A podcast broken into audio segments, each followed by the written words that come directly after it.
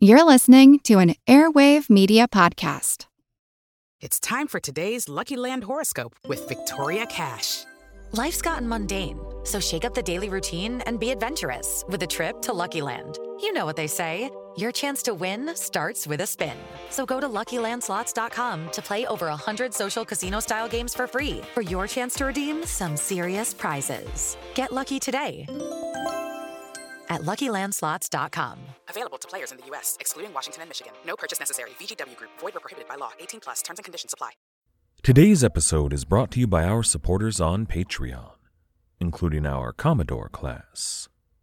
That's Commodore's Obvious, Blood Groove, Torso and Pinches, Ironside, MD, Jacob, Brock, Griffin, Jonathan, Rotary Coast, Scuttlebutt, Matt, Cap'n Crunch, Roger the Jolly, Hartman, Gingrich, Lisa, Roland, Lancelot, Big Beard, Ash, Willie P., Shant, Brian, Schmarls, Madam Anita Sparrow, Randy Savage, Buggy the Clown, Leslie the Spice Chonger, the Admiral Benbow, Misfit, Chairboat, Cannon Monkey, Axios, Gunsway Sally, Pitlock, James, Four Eyed Sloth, Artemis Killmeister, The Sextant, Jack of the South Seas, Lost Again, The Navigator, Governor Roop, Gin Soaked Jim, Workman, Rum Runner, Skipper, Sawbones, Scarlet Dawn, Hefe, Bull, Vertigon, Rumgut, and Bootstraps Bailey.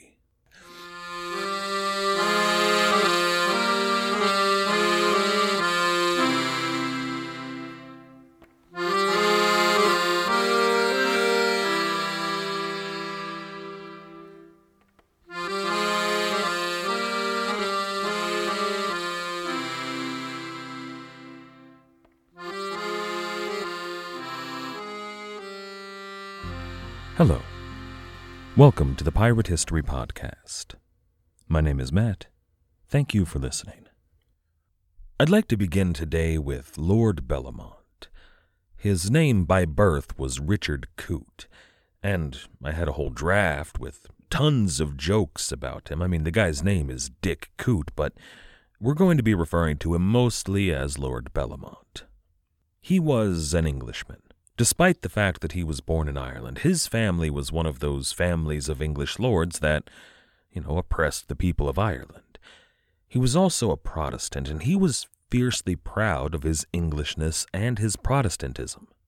When King James II announced his intentions to convert to Catholicism, the Baron Coote, as he was known at the time, was distressed.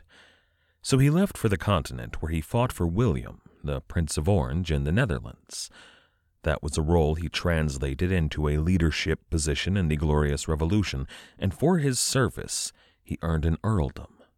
The newly minted King William III named him the first Earl of Bellomont. Now, the Earl Bellomont was a prominent figure in London and one of the most prominent Whigs. When the Tories, the opposition party, when they opposed King William's expansion of the war in 1695, they fell out of favor. King William dissolved the parliament and called for new elections, and in those new elections he supported exclusively Whig politicians. More importantly, for the Earl Bellomont, King William began to replace troublesome officials all around the empire with staunch Whig supporters. Now, the king had some big problems in the American colonies. First, there was the debacle surrounding the witch trials in Salem, Massachusetts. So when Governor William Phips stepped down, King William appointed Bellomont to replace him. Before he could set sail, though, Henry Every, halfway round the globe, attacked the Mughal pilgrim fleet. This immediately became the biggest headache that King William had, and everyone, everyone in the world knew that Governor Benjamin Fletcher of New York was behind all of these pirates of the round. So the king gave New York to Bellomont as well. The king would later also drop New Hampshire on Bellomont's plate, which included what would later become Vermont. It's also worth noting that Maine was lumped in with the Massachusetts Bay Colony. And I know what you're saying. You're saying, hey, Matt, isn't this a lot like that old Dominion of New England idea under Edmund Andros, that plot to consolidate New England under royal control that so infuriated the locals that there was kind of a proto American revolution? And I would say to you that yes, it is a lot like that, except for two things Connecticut and Rhode Island. They were both fiercely independent, highly Puritan colonies that were particularly distressed by being lumped in with these Anglican sympathizers in Massachusetts. So the king just kind of let them do their own thing and gave everything else to Lord Bellomont. His first major policy decision while he was still in London was a vow to end the piracy emanating from the American colonies. To this end, Lord Bellomont entertained an audience from Robert Livingston and William Kidd. He was the primary financial backer for William Kidd's expedition, producing six thousand pounds of his own money and then getting a lot of other people on board prominent Whigs in the Bank of England and the Parliament and the Admiralty. He even got the King on board. And in the divisive political environment of the 1690s, this was seen as exactly what it was. It was a Whig venture. Finally, though, all his preparations were complete, and Lord Bellomont could set sail to arrive in New York City on 2nd April 1698. But by that point, everything had changed. This is episode 272. You Can't Go Home Again. Lord Bellomont's first year in office went mostly okay. The war was over, so they were able to spend a lot of time building up the economy of New England. However, the news out of Bombay just continually got worse and worse as the year dragged on, and it was all about Captain Kidd. William Kidd was a menace, a scoundrel, and eventually a vile, dastardly, nefarious, vicious, contemptible pirate.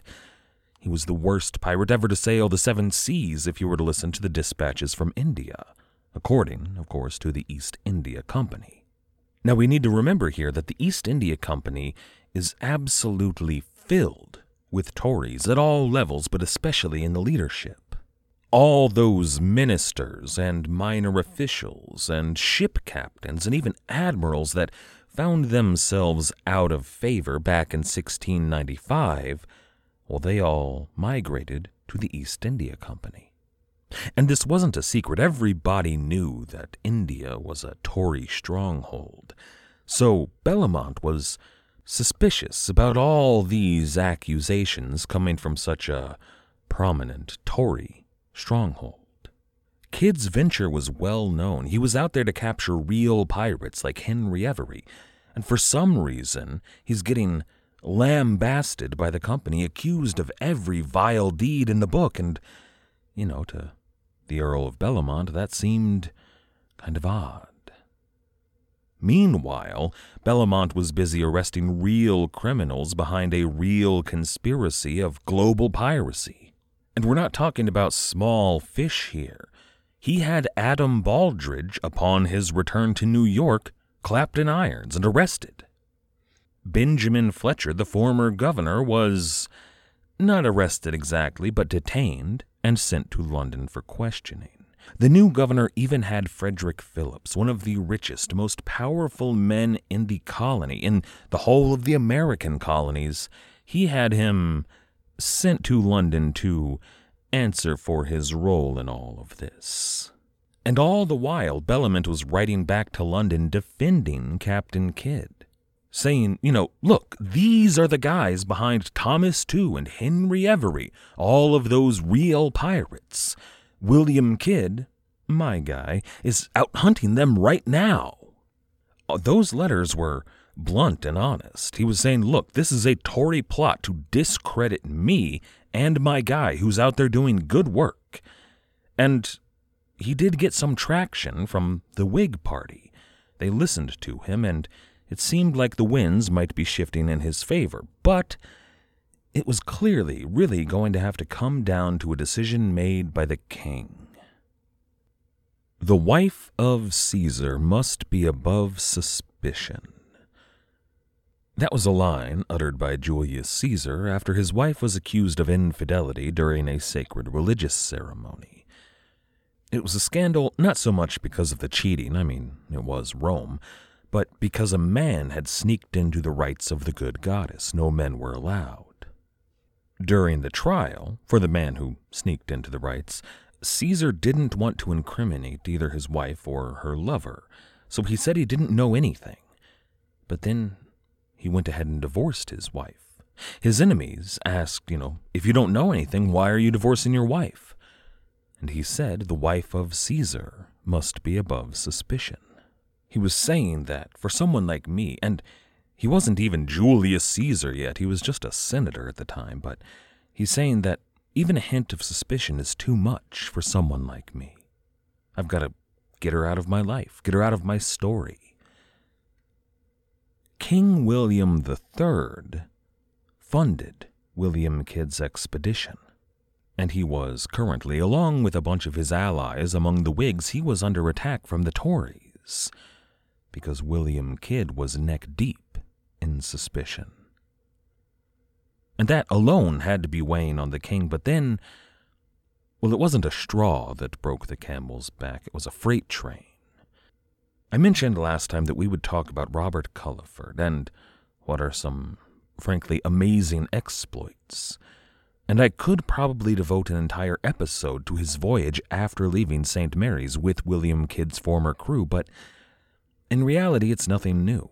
There's no high drama. You know, it makes a good action scene, but that's it, really. We've heard all of this before. So here's the short version of Robert Culliford's story. He sailed for the Gulf of Aden in the Mocha frigate and waited there for some weeks. His men grew restless and hot and thirsty, but eventually the Mughal pilgrim fleet appeared, sailing south from Mocha. Cutlass Culliford waited, bided his time until eventually the lookouts spotted a straggler. The pirates struck. They seized the ship and all of the treasures within, and it's a it's a big deal. It was, according to some sources, the single richest prize ever captured by any pirates of the round. It beat even the Gunsway, allegedly, but that source really only comes from the Mughal himself. That was the accusation he thundered at the East India Company, who was supposed to be protecting his ships. You know, this was the richest ship ever taken by any pirates in our seas. And he might have been telling the truth. We really don't know. There's a lot of speculation about that. But the company, the East India Company, was going to kind of cover this up. There's a reason that this greatest act of piracy that the Gulf of Aden had ever seen is almost unknown. You know, it's not a famous pirate story. Because when the company responded to the Mughal, they told him and the King of England and really everybody in the world, they said that this was clearly the act of notorious pirate captain William Kidd. And maybe they actually did think it was Captain Kidd. He was still in the region after all. But maybe not. Either way, telling the Mughal and the king and everyone else that it was Kidd's doing worked in their favor. You know, this puppet of the Whigs was now responsible for the greatest act of piracy ever known. Eventually, they corrected their mistake. But by that point, none of it really mattered anymore. It's kind of like when the CIA will do something really awful. You know, think about the Tuskegee experiments, that kind of thing. And years later, they'll declassify the files, but only after everyone that was involved is already dead. By that point, doesn't really matter anymore. Whether they were lying, whether this was a purposeful misdirection on the part of the company or not, the accusation that they made cemented William Kidd's fate. Remember last time when we mentioned that Captain Kidd almost ran into the fleet commanded by Commodore Thomas Warren. It was a close call for Captain Kidd because Thomas Warren had been sent to hunt him down. But the Commodore had a treasure on board. He carried an act of grace. Now, an act of grace was a pardon from the king, or more specifically, it empowered certain agents of the king to grant pardons to certain criminals. In this case, Commodore Warren was empowered to grant pardons to any pirate east of the Cape of Good Hope.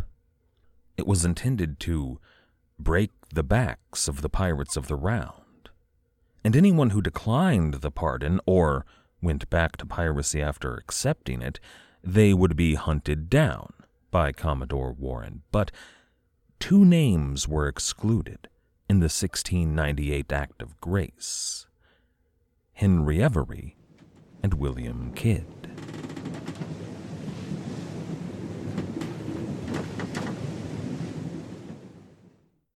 Lucky Land Casino asking people what's the weirdest place you've gotten lucky? Lucky? In line at the deli, I guess? Aha, in my dentist's office. More than once, actually. Do I have to say? Yes, you do. In the car before my kids' PTA meeting. Really? Yes. Excuse me, what's the weirdest place you've gotten lucky? I never win and tell. Well, there you have it. You can get lucky anywhere playing at LuckyLandSlots.com. Play for free right now. Are you feeling lucky? No purchase necessary. Void where prohibited by law. 18 plus. Terms and conditions apply. See website for details. Everybody shush! William Shatner has something to say. Cat and Jethro, box of oddities. What do you do when the woman you love dies? Well, of course, you dig her up and you live with her. Aww. The show examines weird things. There are plenty of old photographs from this time period of children out in the streets playing in and among the dead horse carcasses. Oh, I miss those days. Things used to be so much simpler. Cat and Jethro. Then there's the urine wheel, which sounds like a really bad game show. Thing done weird things. Cat and Jethro, box of oddities. That is really mysterious. Join Cat and Jethro Gilligan Toth for the strange, the bizarre, the unexpected as they lift the lid and cautiously peer inside the box of oddities. The Webby Award winning Box of Oddities podcast from Airwave Media. Which brings us to the spring of 1699 and Captain Kidd's return to America. I'm not going to tell that story through William Kidd's eyes, however. Instead, we're going to look through the eyes of his wife, Sarah Bradley Kidd. I'm excited for the opportunity to do this. See, I just got a new book called The Pirate's Wife by Daphne Geancopolous. It just came out and it's great. It's Sarah's story throughout all this drama. And here in 1699, she becomes a major player in this story, or, you know, as major a player as a respectable woman could be at the turn of the 18th century. All of her public business was done by a man because it had to be. She couldn't go talk to the governor or a magistrate or anything like that. It would have been improper. The man who would represent Sarah Kidd in her dealings with Lord Bellomont was named James Emmett. And James Emmett was a very respectable kind of guy. He was a vestryman at Trinity Church, a non clerical leader of the church. He'd become friendly with the Kidd family thanks to William and Sarah's many contributions in building the church, but he was actually William Kidd's lawyer when Kidd was in London and now represented Sarah. And it was through James Emmett that correspondence began to reach Sarah Bradley Kidd from her husband. He was writing her letters. Unfortunately, none of that correspondence has survived. All we can know about the content is reflected in what Sarah Bradley asked James Emmett to discuss with Lord Bellomont. We know far more about what Captain Kidd was up to in those months than Sarah would have learned in those letters. For example, Sarah Bradley Kidd did not know that her husband was no longer in possession of the Adventure Galley. He was aboard the Adventure Prize, the former Quedah merchant, but he wasn't going to return home in that ship either. After his stopover at Anguilla, Kidd stopped at the southern coast of Santo Domingo, where he met an English smuggler out of Nassau. That smuggler traded Kidd some pigs and water for some very fine silk fabric, but then he left to go collect other smugglers who could afford to buy up Captain Kidd's entire stock. He returned with two other ships, one Dutch and one Spanish, and those three ships bought up all of Captain Kidd's stock of fabrics. They did so at pretty rock bottom prices, but Captain Kidd didn't have a lot of options. Later that year, an astonished French priest named Pierre Jean Baptiste Labat would write that the markets in Curacao and St. Thomas were filled with, quote, the richest Indian silks and muslins. I know it's almost certainly impossible, but I like to imagine that in about 18 years' time, Calico Jack Rackham would be wearing some of those same fabrics that Captain Kidd sold here in 1699. But now that his cargo was all sold off, and Kidd was able to pay the men that had sailed back to America with him, he bought that English smuggler's sloop, the St. Antonio, and he burned the Quedah merchant. And this act put an end to Captain Kidd's command. The crew split up. They all caught rides back to their own destinations with those other ships. Captain Kidd was, well, no longer a captain. He was a passenger for his voyage home, as long as the crew did what he said. He did own the ship, and it was going to be a tricky return home. One of those letters that Captain Kidd wrote to his wife asked her to ask Emmett to ask Bellomont if it would be okay for Captain Kidd to return to New York rather than Boston, which had been the intended destination. Which, of course, was fine with Lord Bellomont. He was spending all his time in New York. Boston was kind of an afterthought for him. And so, expecting her husband to return home any day, Sarah Kidd waited.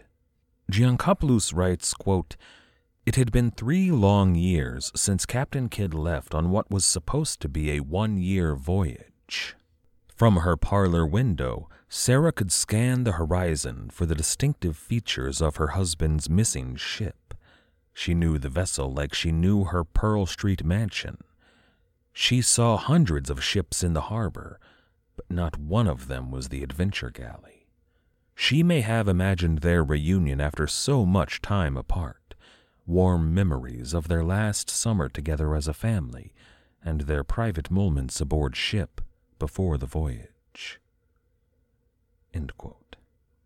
It's important to remember here that, well, Sarah had no idea what had happened out there, but the rumors kept filtering back that Captain Kidd was a villain and a pirate. She probably didn't believe them, but it must have made her more and more nervous. But then, one evening, as night began to fall, there was a sudden rap on Sarah's back door. She opened the door, and there was a man with a hood pulled high, hiding his face. He pushed his way inside, gave a hushed order to follow him, and headed immediately for the attic on the fourth floor. Now, Sarah recognized this man immediately. It was James Emmett, her lawyer. But he only revealed himself once they were safely away from prying eyes. And you know, a man in a dark hood entering a lady's home at such an hour without her husband present, well, that would have been scandalous at the best of times. These were absolutely not the best of times. I imagine that Sarah was frightened and confused. Why all this secrecy and sneaking about? What Emmett knew and what Sarah was about to learn was that her house was very likely under observation by the authorities. Emmett carried a letter from her husband, and the news was very bad. William was anchored in Oyster Bay, about five miles from home. But he informed her that he had no plans to return to Pearl Street just yet.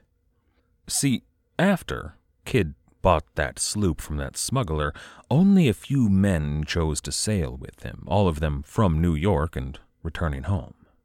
Among them was a sailor who had been with him from the very beginning, a guy named Hugh Parrott. And Parrott went ashore to do a bit of reconnaissance in New York while Kidd was still hiding out in Oyster Bay. And he learned a lot about just how bad the situation there was. Until this moment, when Sarah read that letter, she still thought that Lord Bellomont, her husband's sponsor, who had written so many letters in defense of William Kidd, she still considered him an ally. He'd been friendly and affable to James Emmett and amenable to all their discussions. And in a way, he kind of still was an ally. But that didn't matter anymore because Lord Bellomont was an agent of the king, and the king now considered her husband public enemy number one. The whole empire had been mobilized to have him arrested. William Kidd left instructions for his wife to pack, as though she were packing for a long journey, and to make for Block Island, just south of Rhode Island. She was to seek out some old friends that Sarah and William knew, the Sands family there. Now, what Sarah didn't know, what really prompted William Kidd's decision to run and hide, I mean, he might have chosen to stand and fight the charges honestly. But some of his old crew had beaten him to New York. These were men who had voted to follow Robert Culliford, who had taken part in that giant act of piracy a few months earlier. When they returned to St. Mary's, they caught a ride with Giles Shelley, one of those pirate adjacent merchant types, and they sailed back to New York much faster than Kidd did. Those pirates include three names that you need to remember Richard Barleycorn, Abel Owens, and Joseph Palmer. As Richard Zacks says, quote, Kidd could only imagine what stories they might be telling about him. Sarah packed up clothes for her and their two children, Elizabeth and Sarah Kidd. Then she packed all the money that they had on hand. She had 100 pounds sterling that belonged to her husband, William, and 250 pounds of her own money, as well as an array of things like jewelry and cutlery and assorted silver plates and goblets, that kind of thing. Honestly, it wasn't a lot, especially for someone who had as much wealth as Sarah did. Most of that was tied up in land and the like. Still, it was more than most families in New York would have had close to hand. That very night, the family sneaked out, took a carriage to a nearby ship, a sloop owned by a friend of William Kidd, and they set sail for Block Island. A few days later, they arrived and were welcomed in by the Sands family. Now, Block Island was an old haven for pirates, but the Sands were a respectable sort mostly. For now, at least, Sarah and their two children were safe. In the meanwhile, James Emmett sailed out to meet secretly with Captain Kidd. They discussed everything William Kidd's legal position, the old pirates that were already informing against him, men like Baldridge and Benjamin Fletcher, and what they might be able to say about Captain Kidd. But the main issue for discussion, the issue that Captain Kidd needed to impart to James Emmett, the one thing that might be able to save Captain Kidd from this fate that seemed to be awaiting him, was William Kidd's treasure. I'd like to thank everybody for listening. I'd like to thank everyone who has helped to support the show, all of our patrons on Patreon, everyone who has recommended this show to your friends or family, and everybody who has left us a like. Without all of you, this wouldn't be possible. Thank you. The Pirate History Podcast is a member of the Airwave Media Podcast Network. If you'd like to check out some of their other fine shows like the Explorers Podcast, you can do so at airwavemedia.com. Our theme music was, as always, The Old Captain by the fantastic band Brillig.